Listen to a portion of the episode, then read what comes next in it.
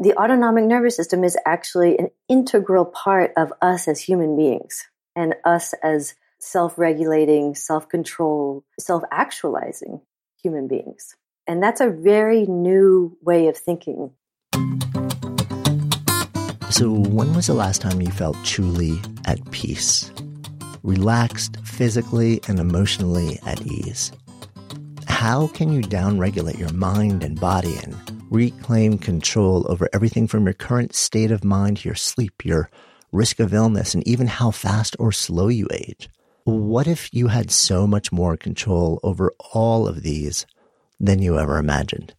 No matter what seemingly breathless circumstance swirls around you.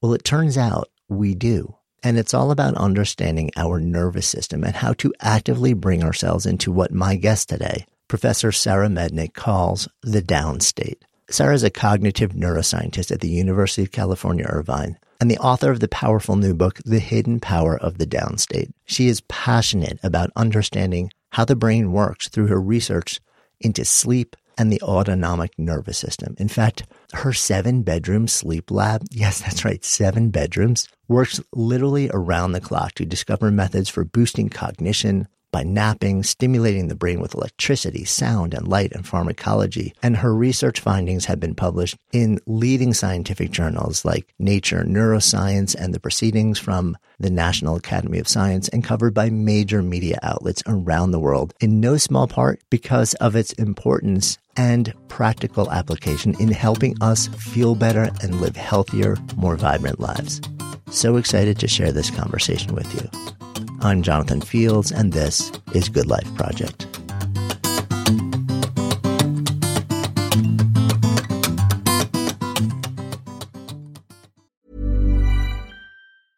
A lot can happen in the next three years. Like a chatbot may be your new best friend. But what won't change? Needing health insurance. United Healthcare Tri Term Medical Plans are available for these changing times Underwritten by Golden Rule Insurance Company, they offer budget-friendly, flexible coverage for people who are in between jobs or missed open enrollment. The plans last nearly three years in some states, with access to a nationwide network of doctors and hospitals. So for whatever tomorrow brings, United Healthcare Tri-Term Medical Plans may be for you. Learn more at uh1.com.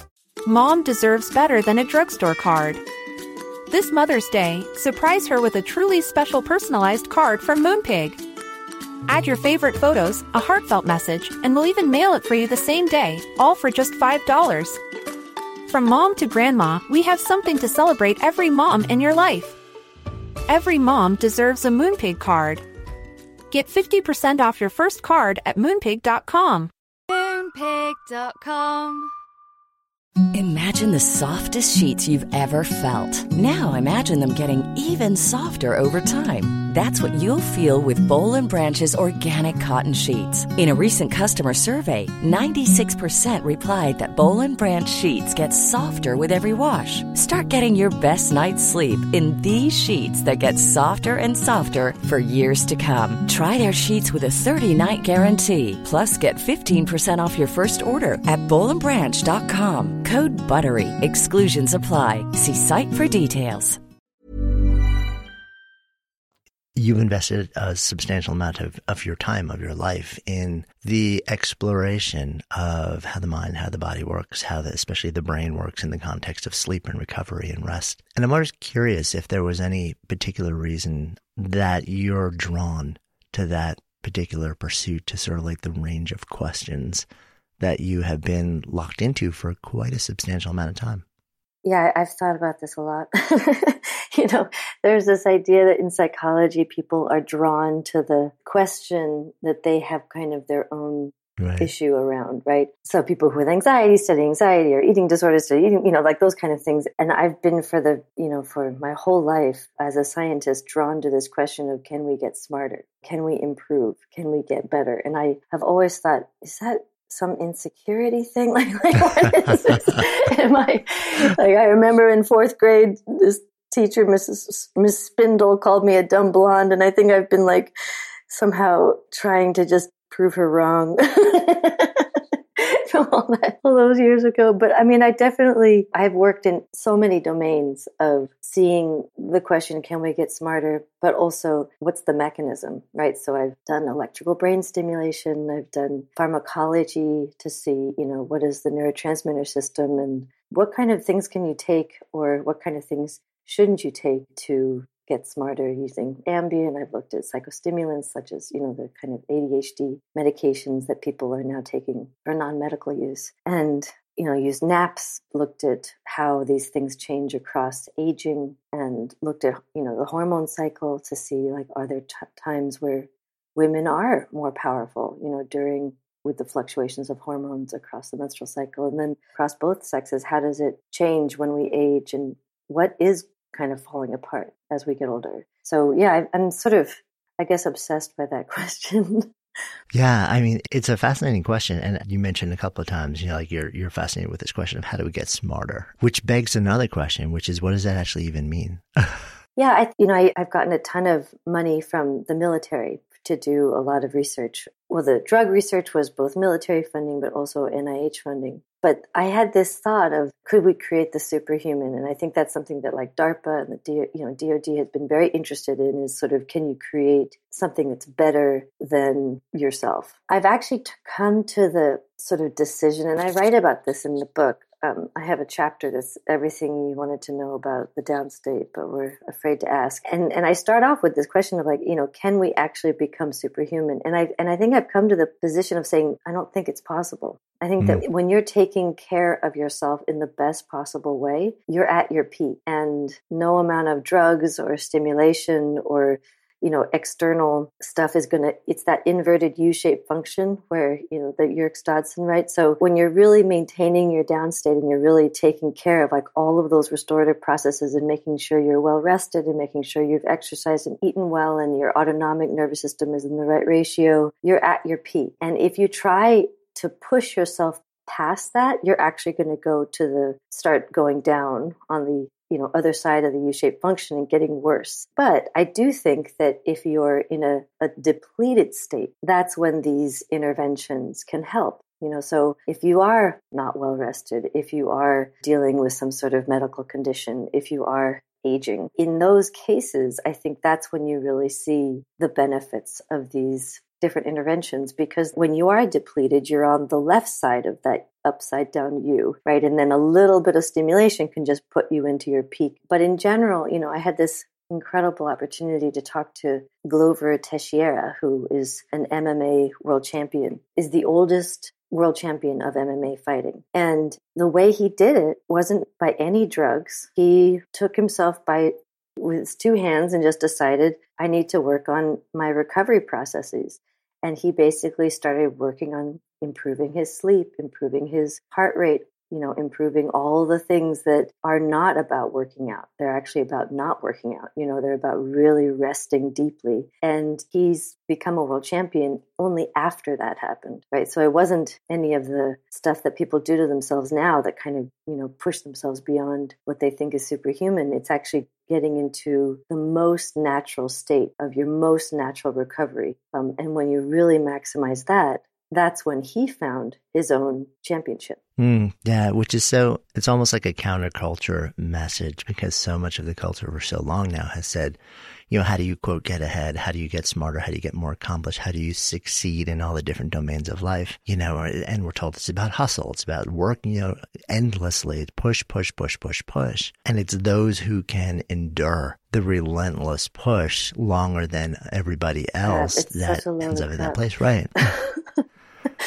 it's amazing how how the exact opposite is actually true. Like it, it's really it's astonishing to me. You know, I feel like I grew up in the '80s, and that was like you know cocaine and bright lights, big city, and just pushing yourselves. And then that's where like the nap book. My, I have a book called "Take a Nap, Change Your Life," and it's all about my research on how to use napping as this tool to be smarter and stronger and all this stuff and came out of that mentality of we need to find things that are healthy instead of just caffeinating yourself or taking Adderall all day and you know whatever it is that people were doing to try to jack themselves up and keep going like that's not working so let's try something else i mean the mentality wasn't this is out of balance, the mentality was push yourself harder. Here's a nap.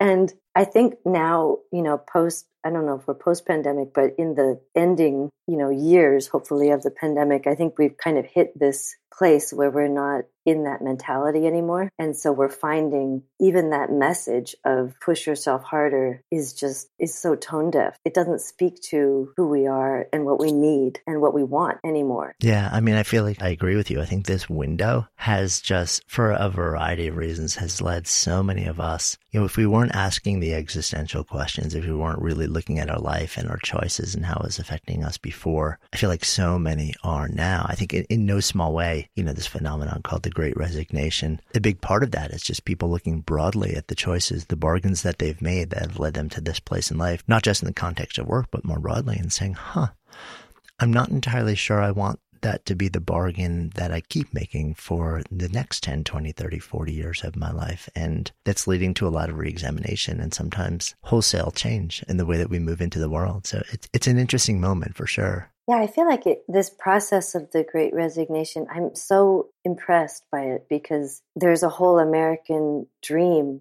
that's actually, you know, the American short sale or whatever you want to say. Like it's, it's, you know, it, it's not for most people possible, right? But we still have been given that idea. And I wonder, like, wow, how is it that people are getting to that place where they're putting aside all that they've been brought up to believe and taking such big risks. It must have been a major transformation that happened during this pandemic that made people be so brave to step outside of all of our norms of what we thought we were supposed to be doing. Yeah, I, I'm so fascinated by that same question. And, you know, it's interesting because I think the early wave of all of these decisions, I was asking that question more. Now I feel like the big risky move has actually become so normalized that it's sort of like you find a level of social support, um, an acknowledgement that this is a valid thing to explore, that it feels less risky. It's like all the norms that stopped people from doing it beforehand have been blown up to a certain extent.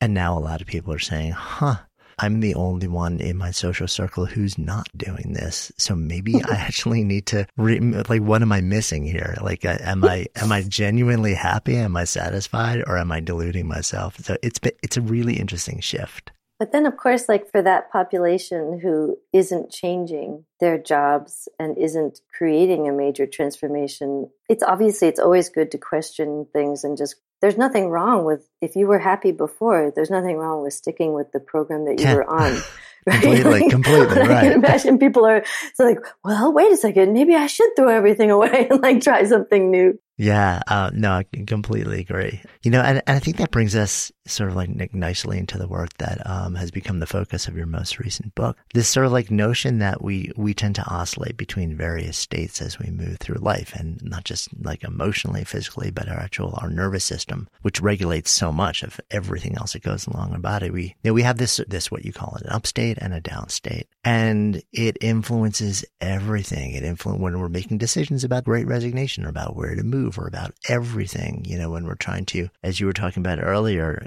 access the greatest amount of cognition and creativity, or whether we're just trying to feel well or alert and alive. These two states are just, they regulate so much on an almost sort of like under the radar way. So take me into this world of these two states a little bit.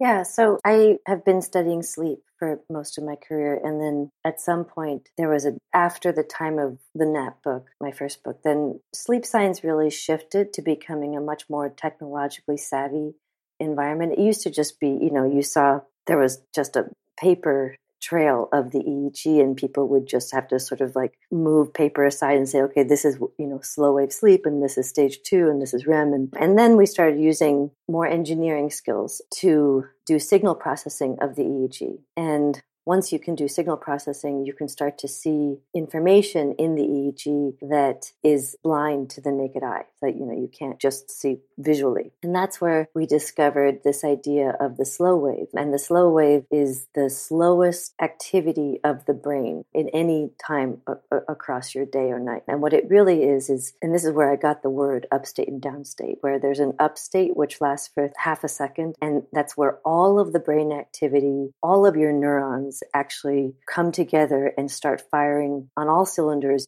during this upstate. And it's where all the major brain communication happens. It's where the long range communication from frontal cortex to the back of the cortex, across the cortex, this is where all the longest, most sort of usually difficult kind of, you know, complex kind of thoughts occur. And then after the upstate, you have this sudden silence. The whole brain goes into basically what I call your brain dead for half a second. And that's called the downstate. And we realized through, you know, a lot of research on this upstate downstate cycle that this is where all of the restorative work of sleep happens. You have all of your muscle repair, you know, with growth hormone, you have decrease in cortisol, the stress hormone, but you also have protein synthesis only during this time. This is the time where the rest of the everything is completely shut off and your brain can go into deep repair mode and deep creation mode really. You also have this plumbing system that clears out the toxins that are developed across the day from activity. And you have this plumbing system that goes through and just washes these toxins out of your brain during this slow wave. And also all the learning, you know, all the memory stuff that I've been studying really goes on by the fact that the slow wave is creating this period where you have all the brain areas communicating. And so the consolidation or sort of the laying down of long term memories occurs during that upstate, followed by this deep rest. So then, once we discovered that, I was also interested in, eh, you know, it was clear that there was more to us than just our brain. And I was looking at all this work in HRV, heart rate variability, which is basically the rest and digest system of the autonomic nervous system, the parasympathetic system, which I, in the book, I call restore because it's actually the most restorative system that we have. And that is matched by this other system that's the sympathetic system or the fight or flight system. And in the book, I call that REV. And what I found was that just like there's an upstate and a downstate in the slow wave, the REV system is the upstate of the autonomic nervous system. That's where you have all of your power and your um, energy and all your glucose utilization and your thinking is super intense and focused during that sympathetic REV activity and it's followed immediately by parasympathetic restore activity to, to right all of those you know, to sort of right the boat, to right the ratio between this ex- excitation and this restorative response. So then, you know, then I started thinking, what, you know, wow, are there other systems that have this cycle that seems to follow this rhythm of an upstate and downstate? And it just seemed like, oh, wow, like what a light bulb to go off was, yes, in fact, every system, everything nature has created us to work with rhythms, you know, the underlying framework for all of our processes are rhythms. And the reason why is because it groups all of the things that, all the activities that require energy into one period of time where you have the energy. You know, so the brain and the body has better metabolism during the upstate. And the metabolism and glucose utilization and the availability of glucose is highest during that upstate. So you are able to function better and you are able to do all those energy requiring activities during the upstate. And then immediately following that, you find these restorative downstates that then the rhythm also provides time for the restoration. And if you don't provide time for that restoration, the following upstate is not going to be as powerful, right? And and so that's that coming back to growing up in the 80s, right? Like where it was just go, go, go, do, do, do. And you know, moving into that period now where we're sort of in this place of, was that working? Was that a good thing that we were mm-hmm. doing? No, it wasn't, right? Because, you know, the metaphor I use is, is it's a crashing wave, right? The wave has to draw into itself and kind of work up all of its energy before the crashing part of the wave. And there is no wave that just crashes and crashes and crashes, right? You always have to have the other side of it, which is the restorative downstate side. Mm. So that's the world of the upstate downstate. Yeah, it's um I love the 80s reference too as also a, a, kid of the 80s in New York. I often wonder what you're describing. I'm like, "Huh.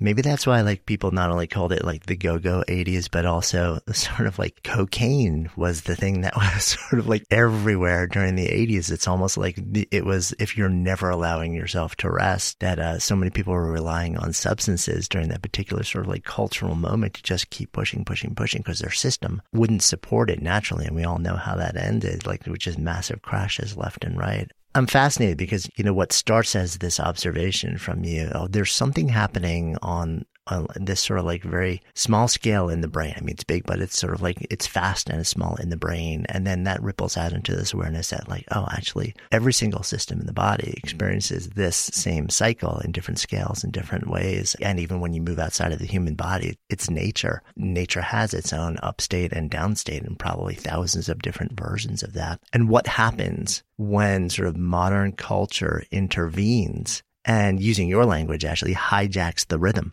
you know, what happens when we become predominantly upstate, when we become predominantly hyperactivated and we never have that recovery, knowing that it's in the recovery that so much of the, the progress, the growth actually happens. What happens when you strip that from the experience? Yeah, I mean, I think one of the things that became super clear to me, and I write about it a lot in the book. I have a chapter that my editor was like, "Oh, this title is really harsh." guess what? You're aging now, and you know, it's really this idea of aging is that rapid aging and the pathological aging that we see with this super increased rates of chronic diseases and cognitive chronic diseases such as dementia and Alzheimer's, these are because of our letting go of the restorative work that is so natural for us in our 20s and make us these superhumans in our 20s. And then as we get into our 30s and 40s, they start to, we just sell them. Like we, you know, we sell them off because we think more caffeine. You know, first of all, we have all of the stresses of having a family and a career and parents and children and you know all the different things that keep us out of our basic rhythm right? Our natural rhythm. And all of the prioritization is in the upstate stuff. You know how much can you give? How much can you push yourself? And none of it is prioritizing the downstate recovery I mean, almost never do you see, you know, moms like saying, well, hon, I mean, I can't take you to that football game right now because I need to take a walk.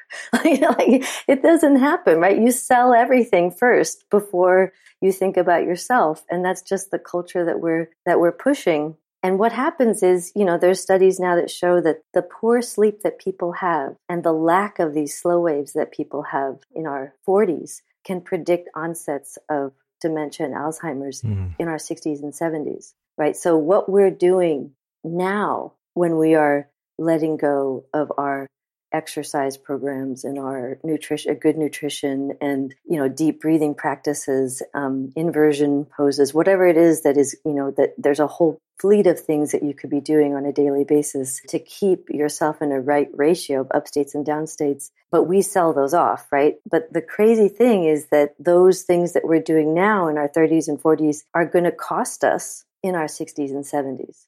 Mm. Yeah, and we're we're not drawing that line very directly, if at all, because we kind of feel like, well, this is the moment in our lives where we push, and then we earn the right to pull back, not realizing that all the pushing now is actually it's increasingly hardwiring the circuitry, which is going to make that window, if we get there, when we think we can kind of like pull back and enjoy more, potentially far less functional and not like the, the fantasy that we have. Yeah, it's a daily wear and tear. Mm. And I think that's the that's what is I think at first super daunting to hear. But that, you know, there's a daily buildup of toxins in your brain, right? There's a daily buildup of fatigue in your muscles and it doesn't work to sleep on the weekend late, right? And it doesn't work to sleep when you're old because you never make up for that. What you what you didn't take care of last night or what you didn't take care of by exercising or any of, or by eating well, you have you have increased inflammation, you have increased free radicals, oxidative stress, all this stuff builds up. And so no amount of sleeping in on the weekend or taking one walk a week or you know getting yourself to nature for a two week period once a year, it, it's not going to recover what happened every single day leading up to that two week vacation. Yeah, I mean, that makes sense when you lay it out that way. It's like, well, yeah, sure, that makes sense. And yet, it so rarely ripples into the choices that we make on a day to day basis.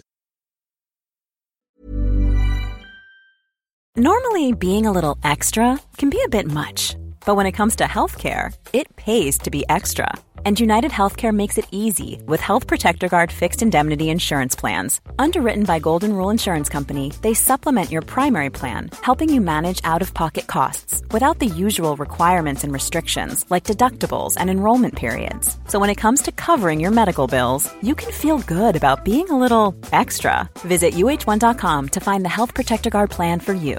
Mom deserves better than a drugstore card. This Mother's Day, surprise her with a truly special personalized card from Moonpig. Add your favorite photos, a heartfelt message, and we'll even mail it for you the same day, all for just $5. From mom to grandma, we have something to celebrate every mom in your life. Every mom deserves a Moonpig card. Get 50% off your first card at moonpig.com. Moonpig.com. Good Life Project is sponsored by Lume. So listen, we have all had those awkward moments where a BO strikes at the worst possible time. I'm often actually out in nature when I'm exercising, so I don't even notice it when I'm out. And then I walk in the door, kind of start to wrinkle my nose, and then I'm like, oh, wait a minute. That's actually me. That is why I'm so thankful I discovered Lume Whole Body Deodorant. This revolutionary product, it was actually invented by an OBGYN who wanted a solution for her patients struggling with private odor. But Lume doesn't just work, quote, down there. It provides incredible 72 hour protection for your entire body using mandelic acid. I kid you not, this stuff is a game changer. Lume is safe and effective for pits, for feet, you name it. And as someone who's tried it, I can attest that it seriously works. The fresh scents are just an added bonus. So if you're ready to say goodbye to BO for good, try Lume Starter Pack. It comes with a solid stick deodorant, cream tube deodorant, two free products of your choice like mini body wash, wash and deodorant wipes, and free shipping. As a special offer for our listeners, new customers get $5 off a Lume starter pack with the code GOODLIFE at lumedeodorant.com. Don't miss your chance to experience the relief of true full body freshness that equates to over 40% off your starter pack when you visit lumedeodorant.com or just click the link in the show notes and use the code GOODLIFE. Good Life Project is sponsored by Quince. So my wife actually originally introduced me to Quince because she loves their clothing and I have been hooked ever since. I literally lived in their Mongolian cashmere ribbed beanie and pullover hoodie pretty much all winter. And as the weather warms up, I wanted more breathable summer pieces without overpaying. And Quince has just the super high quality items like linen shirts, performance polos, activewear at 50 to 80% less than similar brands. Quince partners directly with top factories, cutting out the middleman to pass savings to customers. Actually, just ordered a new European linen long sleeve button down shirt. Super excited to get that. And I'm always just so amazed at how they can keep their prices so affordable while the quality remains really high. So if you're looking to upgrade your wardrobe, I highly recommend you try Quince. Go to quince.com slash GLP for free shipping on your order and a 365 day return. That's Q-U-I-N-C-E dot com slash GLP to get free shipping and 365 day returns. Quince.com slash GLP or just click the link in the show notes. Trust me, your wardrobe will thank you a lot of what we're talking about here is that, you know, these downstates and upstates attached to this thing called the autonomic nervous system, which so many of us learned as, you know, like kids when we were taking bio in high school or middle school was the part of the nervous system that you quote, it just happens automatically, you know, and there's really nothing that you can do to influence it. And I think a lot of us still hang on to that mythology, but in fact, now decades and decades of science show, well, that is not really entirely the whole story.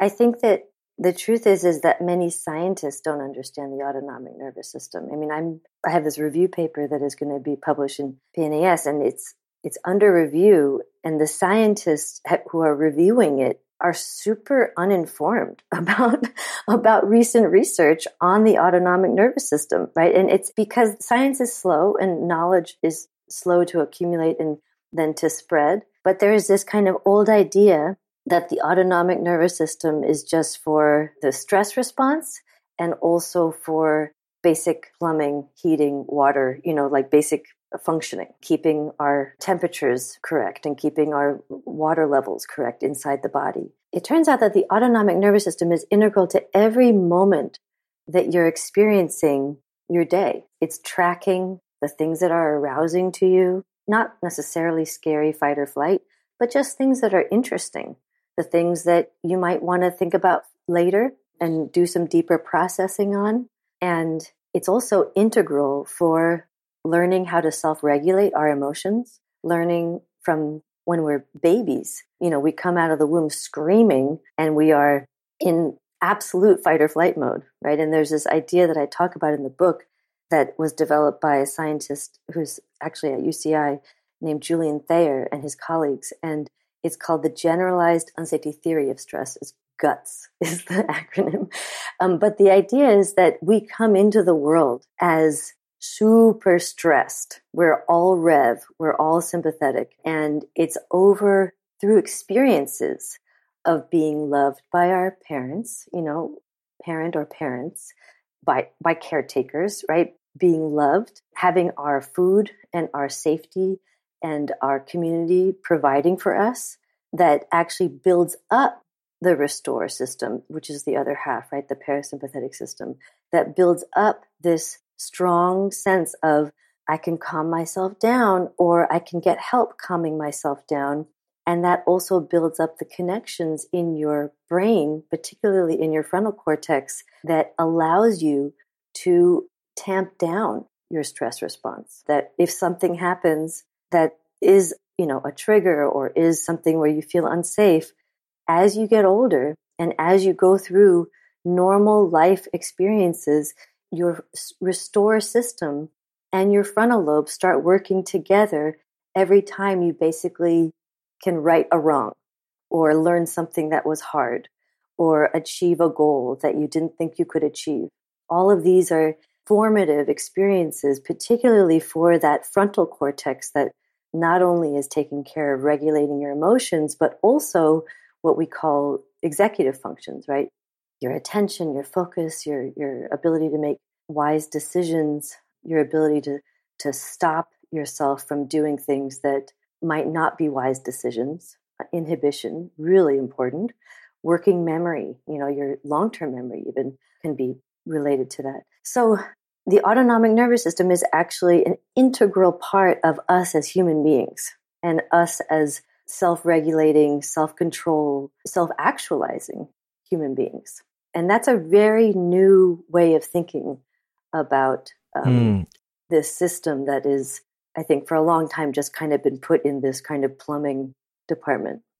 Yeah. Uh, you know, it, it, not only does it sort of um, show how its tentacles reach so much farther into all different aspects of life than than I was ever taught when I was a kid. But also the notion that we come into the world all rev, you know, and that it's through exposure and behavior and environment that over time we not only develop the skills to activate the restore, but it sounds like we actually we're literally building out that restore system in real time to counter this initial state that kind of blasts us into the world in this hyperactivated state, which makes me wonder what happens to the infant who comes into the world where they don't have a certain amount of family support, of social support, of of resources, of privilege, of the opportunity to actually have the circumstances and, and the social support to develop this other side of the system? Like, does that actually end up creating just these long term patterns of inability, disability, harm? And if so, do you reach a point of no return there?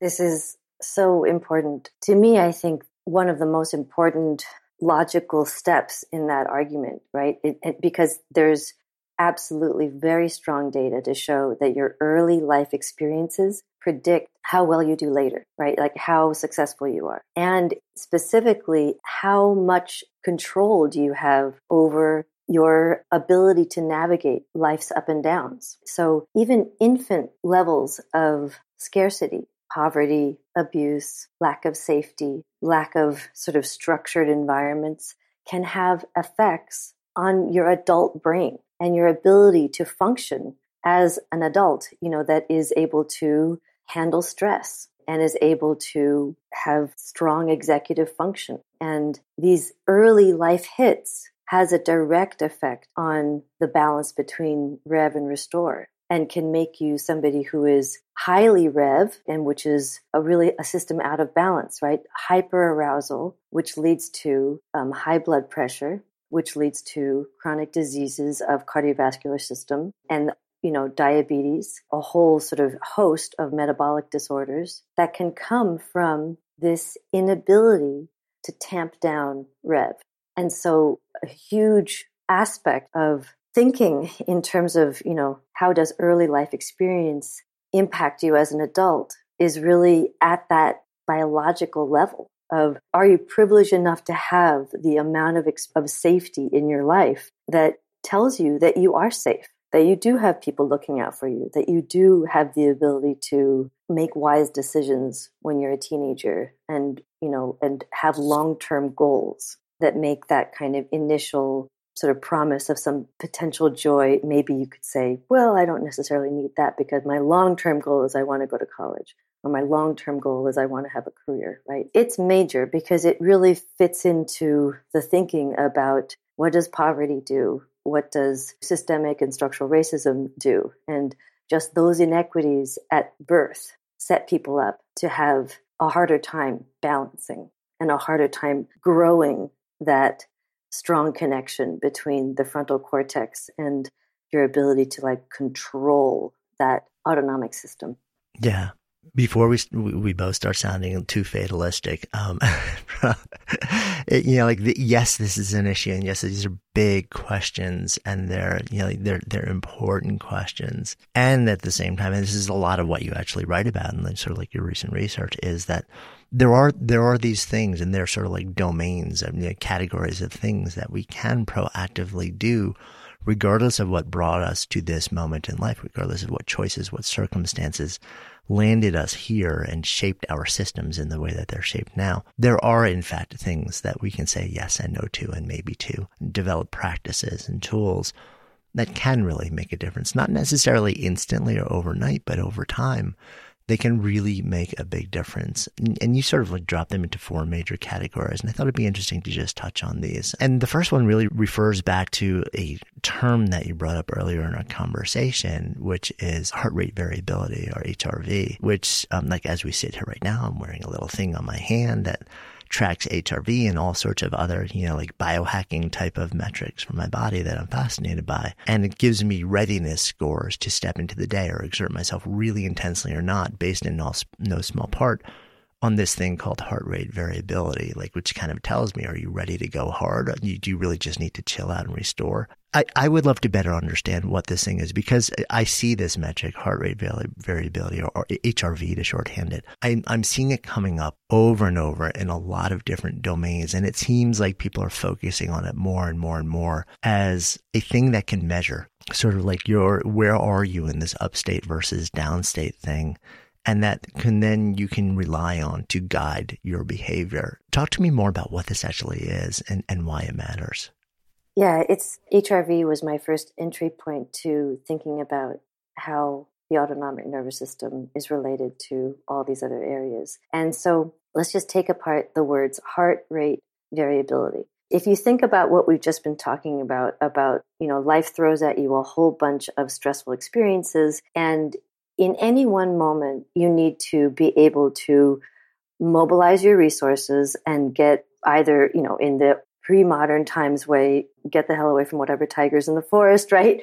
Or uh, or calm down right? Then immediately you so you need to be able to have a huge rev response and then a huge restore response to calm yourself down right? So the people who were the most able to roll with the punches and you know and, and get themselves revved up and mobilize those resources are the people who have the highest heart rate variability.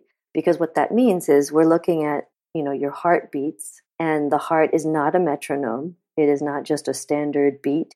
There's differences between the intervals between each heartbeat and they could be just you know 100 milliseconds or so of difference but that variety matters because what it means is suddenly if you have to mobilize your resources you can get that blood pumping super fast and have this super fast heart rate and then the second that there's okay signs everywhere, you can calm yourself down. So the more variable your heart rate variability, the more variable of your heart rate, the more you're able to adapt your physiology to the environmental demands, hmm. right? The more you're able to sort of run when you need to and calm yourself down when you need to. So that's that's sort of the basic thinking around it. How it's being used now by the Oura ring that you're wearing and you know all these other systems is the system that is restoring you after that big rev, right? The autonomic, the parasympathetic re-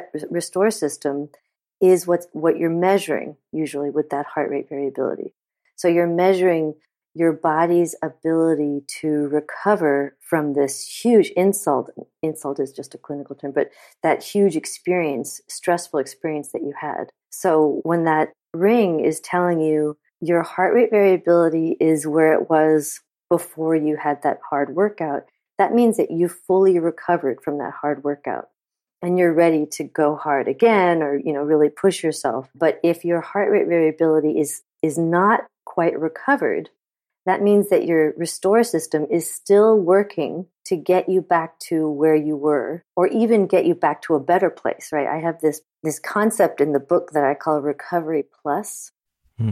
And it's not you know because the idea of, of getting you back to baseline is not really what we're trying to achieve right like when you're exercising you're not always trying to get stay unfit right you're trying to keep your fitness continuing and get fitter and run a little bit longer, you know, run a little bit faster and be able to, you know, pull more weight. And so if you can use the heart rate variability as a metric for where the restore system is on its recovery, then you can actually not just get back to your baseline, but get back to that plus, you know, get, get up to a plus level, which is the next level of restore. So you haven't just replenished your fluids to the amount that it was before you exercise, but even you've topped yourself off a little bit more. So you're, it's like an, your body's insurance plan. Like, you know, once you work out, you feel really bad afterwards. Your muscles are aching and for days you, it's hard to walk up and down stairs. Your body doesn't like that feeling.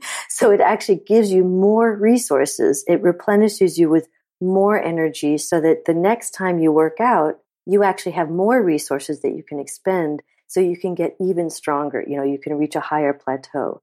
And that's what that idea of recovery plus is, is that you keep, by really focusing on your recovery, you can keep yourself building to be stronger and faster or more fit as you go in your exercise plan. Yeah. And I love that concept because I think it's pretty native to us when we think about fitness you know, I'm going to keep raising my baseline level of this. And, you know, like my per minute mile, if you're a runner, whatever it is, you keep elevating the baseline of where you feel comfortable. But it is not so, it's a little bit foreign for people to say, I'm going to keep raising the baseline of where my sort of like recovery set point is. And over time, you know, it gets better and better and better. And using HRV, I've actually seen that over time for me. If I'm really sedentary, if I'm just going through a season of work or life where I'm really stressed or more sedentary than normal or not sleeping the same well, I'll see a trend down in my heart rate variability. And then once I start moving my body more and I remember, I know I need to actually go out into the mountains and hike around three or four days a week. It's not an instant thing, but over time I'll see the average, you know, the trend start to go back up to a better place. And it's, it's like what you're talking about. I'm, I'm training the recovery side of the equation to see growth and improvement that is sustainable over time as well. And I think it's fascinating to focus on that as, you know, like a very intentional and deliberate thing rather than just the go, go, go side of life. Knowing that, in fact, even if the thing that you care about more than anything else is the go, go, go side, it's always going to be stunted by the restore side. You know, like that is, you will never be able to go harder than you have restored yourself beforehand. Yeah, it's just think about it as like a car. You know, topping off. I mean, it, it, doesn't really necessarily work with the car metaphor, but you can't, you know, go far on an empty tank of gas, right? So that is true. But if the car was a learning machine and it could continue to take more and more gas, it's kind of more. maybe. But what's amazing is, you know, talking to Glover Teixeira, you know, he was like 36, I think he said when he his performance started to fail. And that's usually when MMA fighters retire because they just can't keep up. And there a lot of them are just trained to just go hard, push the red line limit every single day and work themselves into a fury. And then they're supposed to just kind of somehow fall asleep and wake up the next day and do it all over again. And he realized like you know his lifetime goal was to be a world champion and he was losing that opportunity. So he thought i need to really change everything. He started reading deepak and he started reading you know the power of now and just all these things about that you could be in a flow state of you know this effortlessness of letting the world actually come to you in a way that isn't so aggressive, right? That isn't so much about pushing yourself. And then he started going to this place called the Performance Institute, which is a elite MMA training center. And they gave him training regimens. And he told me like when, in, which is like, here's what you do every day. And this is the only thing you can do. And then you got to not do anything. And he said that he was embarrassed. And he, like at first he wouldn't do it because it was like a third of the training that he would normally do. And he, you know, was like, I, I barely worked out yesterday and now they don't want me to work out at all. And then the next day they want me to do like a short run. Like, what's going on here? You know, he, it was such a, a, block for him because he hadn't been raised that way. You know, none of us have, but he started doing it and it worked, right? So, so doing less was, was his secret to success even to the point where, you know, like for him, he has to work out only in the morning because his workouts are so intense. He told me he can drop seven pounds in a single workout. Hmm. and then if he works out, he has to stop at 1 p.m. because if he doesn't, then, you know, everything, his restore system is completely thrown off and he's so aroused for the rest of the day that he can't go to sleep, right? And sleep is his, you know, one of his main things he thinks about along with nutrition. But he uses HRV all the time. Like that's, you know, his system is by heart rate. So he's constantly looking at his heart rate. And, and, and so even if he's not necessarily sleeping, he stays in bed every day 12 hours. But during the fight week where he won the world championship, he stayed in bed every day for 20 hours. Mm. Just lying there, sometimes sleeping, but just also like anything that would raise his heart rate. He says that like even when he goes to feed his birds in the bird feeder, he's like, that's gonna that's gonna raise my heart rate. And I'm in, in I've got to just be focusing on completely being in restore mode. Mm. It's so amazing to just think of restoring as such a central part of even if performance is the thing you're going for. Imagine the softest sheets you've ever felt. Now imagine them getting even softer over time. That's what you'll feel with Boll and Branch's organic cotton sheets. In a recent customer survey, 96% replied that Bowl and Branch sheets get softer with every wash. Start getting your best night's sleep in these sheets that get softer and softer for years to come. Try their sheets with a 30-night guarantee. Plus, get 15% off your first order at bollandbranch.com. Code BUTTERY. Exclusions apply. See site for details. Cool fact a crocodile can't stick out its tongue. Also, you can get health insurance for a month or just under a year in some states. United Healthcare short term insurance plans, underwritten by Golden Rule Insurance Company, offer flexible, budget friendly coverage for you. Learn more at uh1.com. Mom deserves the best, and there's no better place to shop for Mother's Day than Whole Foods Market. They're your destination for unbeatable savings, from premium gifts to show-stopping flowers and irresistible desserts. Start by saving 33% with Prime on all body care and candles. Then get a 15-stem bunch of tulips for just $9.99 each with Prime. Round out Mom's menu with festive rosé, irresistible berry chantilly cake, and more special treats. Come celebrate Mother's Day at Whole Foods Market Mom deserves better than a drugstore card. This Mother's Day, surprise her with a truly special personalized card from Moonpig. Add your favorite photos, a heartfelt message, and we'll even mail it for you the same day, all for just $5. From mom to grandma, we have something to celebrate every mom in your life. Every mom deserves a Moonpig card. Get 50% off your first card at moonpig.com. Moonpig.com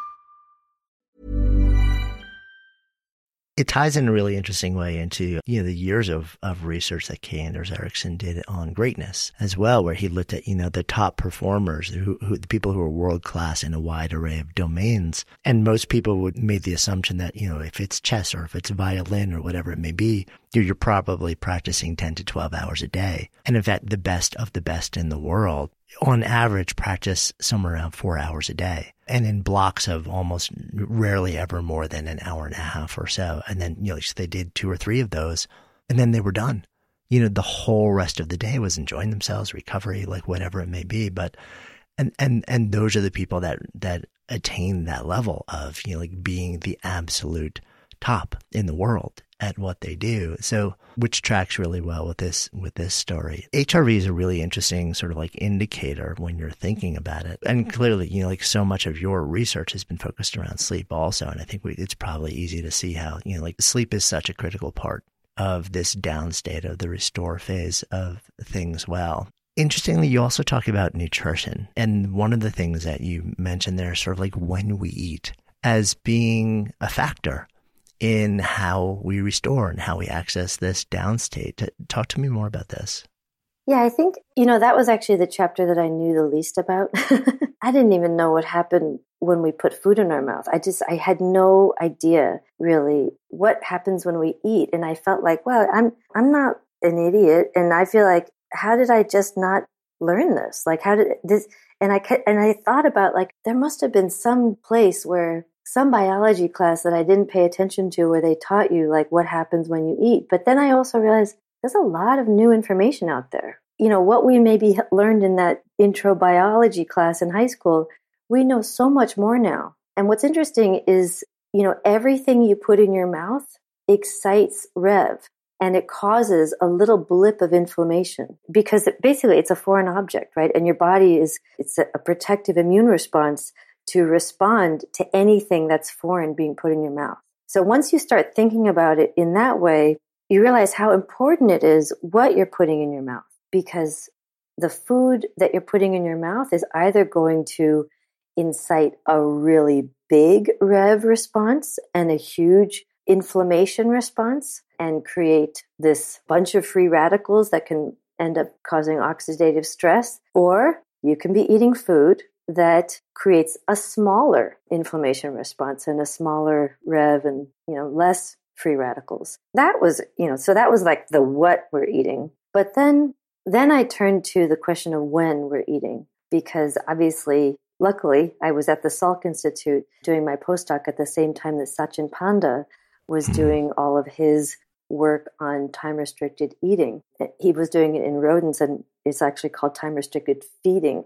and I always thought of it like that, but then I guess he changed the word when he started moving into human research. So time restricted eating, right, is intermittent fasting, right, is all this idea of that somehow it's really magical that if you restrict your eating window to a shorter window, you know, all of your metabolic measurements go into the healthy range can lose weight, but you can also decrease your cardiovascular um, stress and, and have better cardiovascular function, can decrease your risk for diabetes and obesity and all these, you know. And so he was showing all this amazing stuff. And of course, people have gone really deep into that world of um, fasting and all the different modes of fasting.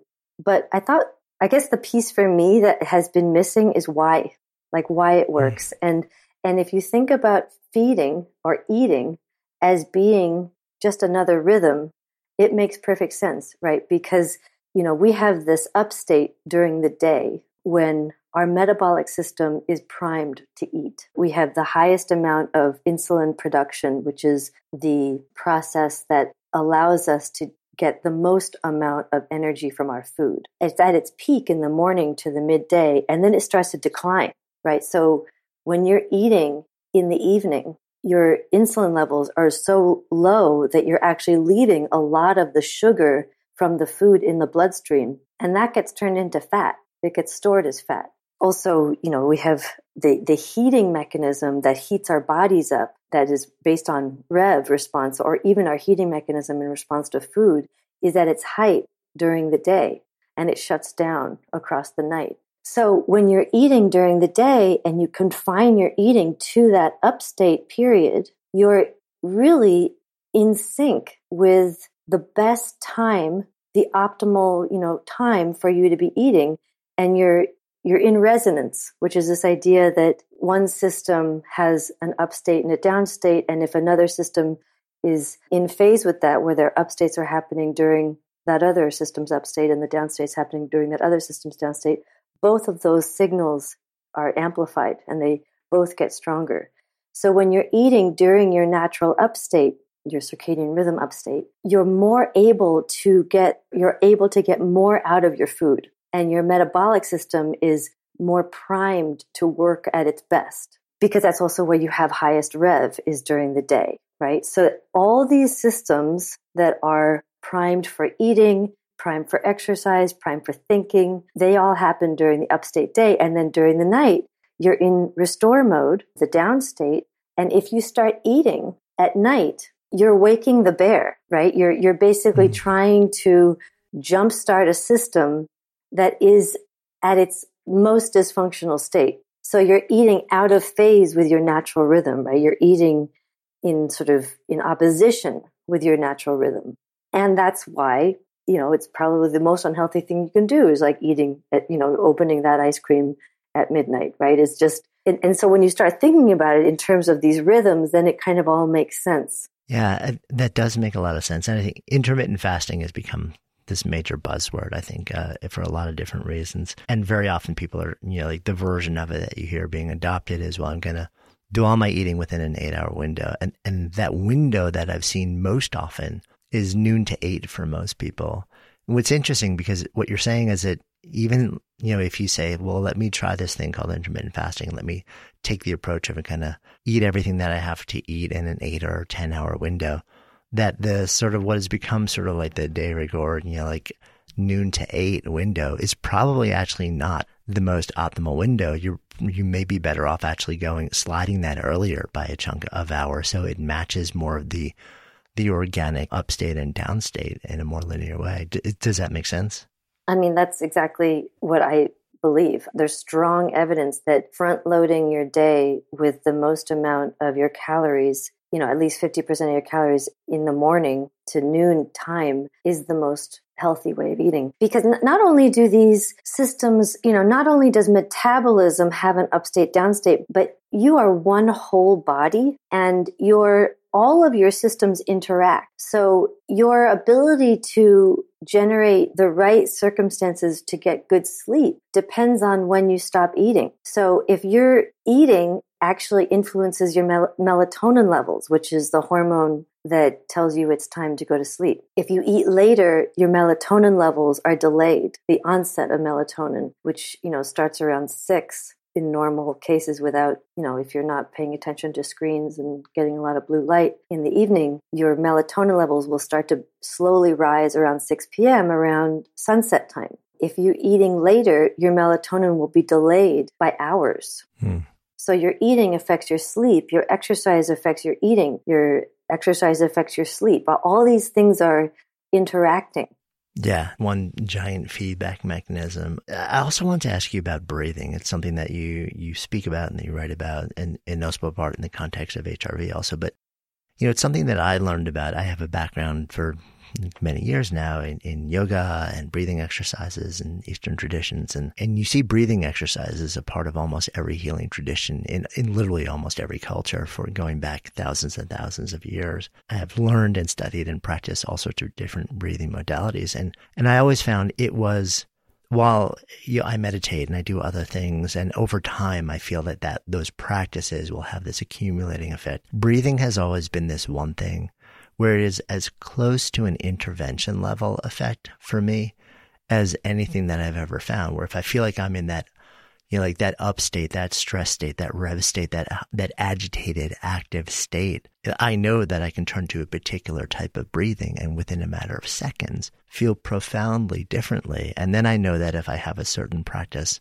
that I do every day for months or years, I feel like it has this accumulating effect in my nervous system and in my body um, that allows me to sort of almost on you know like on a momentary basis decide that I want to access that down state through the vehicle of breath and I can get there a lot faster Does, that's my personal experience of using breath as a tool in this way. Does that track with the actual research that you're seeing? Yeah, I mean, it's it's perfectly aligned. Uh, think about yourself when you're in a rev state, right? The first thing that happens is your heart starts racing, and that's rev's response to get the blood, nutrient rich, oxygen rich blood, to your extremities in case you need to fight or flight or flee. You know, any of these kind of reactions. So that whole conversation we were having around building up the restore system through experience, specifically with the strengthening the connection between your restore system and your frontal cortex, right, which is that executive at, at the front of your brain, that is based on breathing. So the second, when Rev is in control, Restore has let go the reins of everything in order to make sure you have as not, all the resources to mobilize. But once you realize that actually, no, everything is fine and I need to calm down, restore mode, the first place it goes is to your breath and the ability to regulate your breathing, doing the slow, deep breathing is the restore function telling you, and actually it's your frontal cortex telling the rest of your body I'm safe. I'm okay. I have control of my environment. I have control of my body. You know, what is a panic attack? A panic attack is rev, you know, that you start breathing super shallow and heavy and, and fast and calming you down is taking these slow, deep breaths.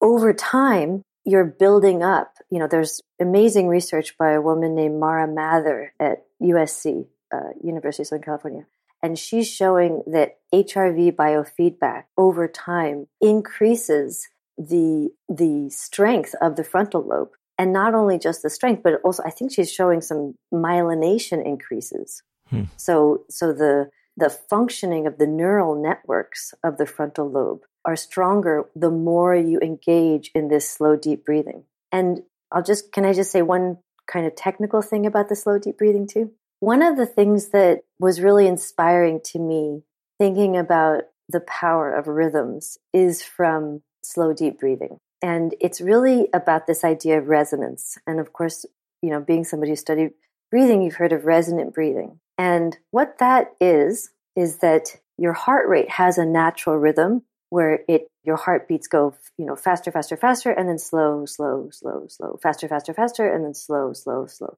and that's the upstate, downstate of your heart rate, of your cardiovascular system. Your respiration has its own rhythm. And when we're, you know, talking, moving through our day, we're actually breathing very quickly. We could breathe up to 15 breaths a minute, right? So it's actually quite fast. And what that means is that when you're taking your inhale and you're filling your lungs with oxygen, you may not be syncing up that inhale where you're getting all the nutrients from the air into your lungs with the time in which your heart rate is going fast, right? Because in that time, your heart rate's going fast. It's gobbling up all of the oxygen in the lungs. And so your breathing and your heart rate are out of phase with each other and they're not efficient. They're not working at their most efficient. So the magical part of resonant breathing is this idea that you can slow your breathing down to a pace so that it matches that natural increase, you know, upstate, downstate of the heart rate, so that when you're inhaling at a six times a minute, your inhale is in phase and matching the heart rate time where it's gobbling up all the oxygen in your lungs. And then the exhale matches the time when the heart rate slows down. And it makes this whole system more efficient, right? Because you're getting the most amount of nutrients from both systems amplified, basically, right? Because they get into resonance with each other. Um, and so you're getting the most amount of nutrients. And that is why you see really huge increases in HRV when you practice resonant breathing, right? This kind of slow, deep breathing, because you are engaging your frontal cortex to slow your breath down, calming yourself down, but you're also at this place of most maximum efficiency of getting the most amount of oxygen to your brain. Yeah. No, that makes so much sense to me. Um, and, and, I've experimented with that cycle and it does. There's something that feels just very like everything is synced up. I'm curious what your take is on this also. One of the things that I've discovered about breathing over time also is that it's not just the inhales and the exhales, it's the spaces between breaths. And for me, for some reason, there's something just stunningly sacred and stilling about the space, in particular after the exhale. So much so that I sort of like developed just my own breathing exercises over time where I will linger without force, without a closed glottis, just with an open throat. I will linger in the exhale often for quite a long time to the extent where I'm, I'm actually reduce my breathing rate to two breaths a minute. And I feel completely comfortable doing that, by the way. I don't, I can do that indefinitely. There is something where I almost feel like there's this transcendent state that I reach momentarily for 10 seconds or so in the space after they exhale that I've, I've always wondered physiologically and psychologically what's happening there. By the way, do not do this at home. This is, this is something I've sort of been practicing and developing for years just on my own. But, but I've, and I'm constantly experimenting with how these different things make me feel both physiologically, like psychologically and physically. And there's something, I've, I've heard a lot about the regulation of the inhales and the exhales and a little bit of lip service too. And yes, there's a, there's a space between those two things, but much less about what the potential value is of that space between breaths, if any, um, that I have for some reason experienced. We know so little scientifically. Yeah.